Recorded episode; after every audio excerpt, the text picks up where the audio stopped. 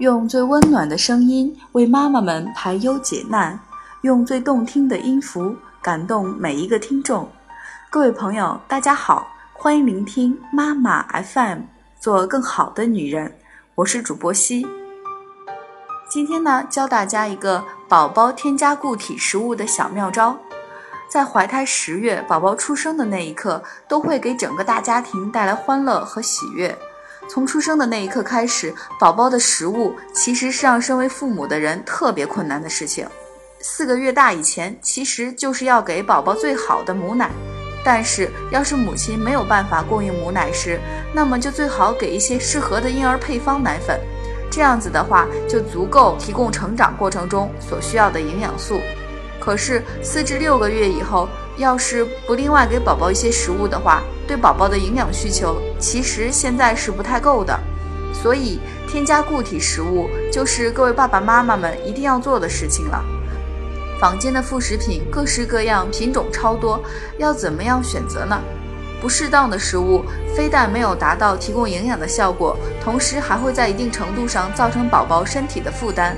因此，谨慎的添加适合宝宝的副食品是各位爸爸妈妈们一定要注意的事情。各位爸爸妈妈们打算给宝宝添加固体食物时，千万要懂得一个原则，那就是不要急。各位爸妈们都想着要宝宝可以快一点长大，想着他可以多吃一点。可是给宝宝喂非奶类的食物时，宝宝有些却不想要吃，或者宝宝吃了以后出现肠胃的问题，造成身体不舒服。实际上，添加副食品一定要慢慢推进，一次最好是喂一种新的食品。并且一开始的量注意要少一点，举例来说就是一次只喂一至二汤匙，一天一次，然后逐渐开始增多。宝宝刚开始吃的时候会把食物由舌头吐出，不想要吞下去，爸爸妈妈们不要泄气，多试几次之后，宝宝才可以慢慢接受此食物。在喂食的时候，同时还要观察宝宝的粪便还有皮肤状况。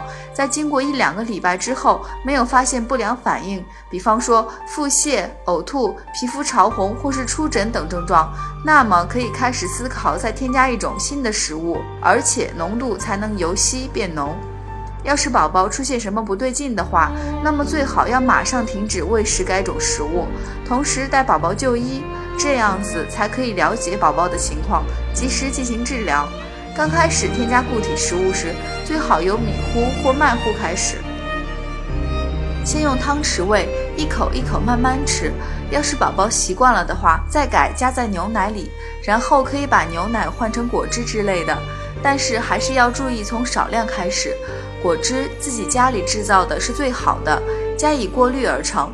要是是去超市购买的话，那么最好是买百分之百纯果汁，少采用加入化学添加剂的制品。同时，蔬菜汤的话，在宝宝满半岁的时候再给宝宝尝试。果汁里面有着很多的矿物质和维生素，蔬菜的话里面拥有着很多的铁质和纤维素，都是人体一定要有的营养素。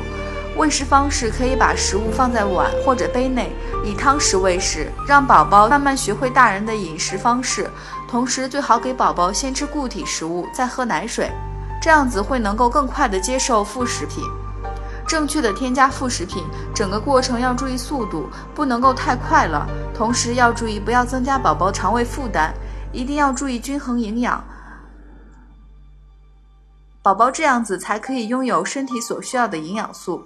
宝宝要是有了一个健康强壮的身体，那么就是来到这个社会的最好的礼物了，是以后能够健康长大的基础。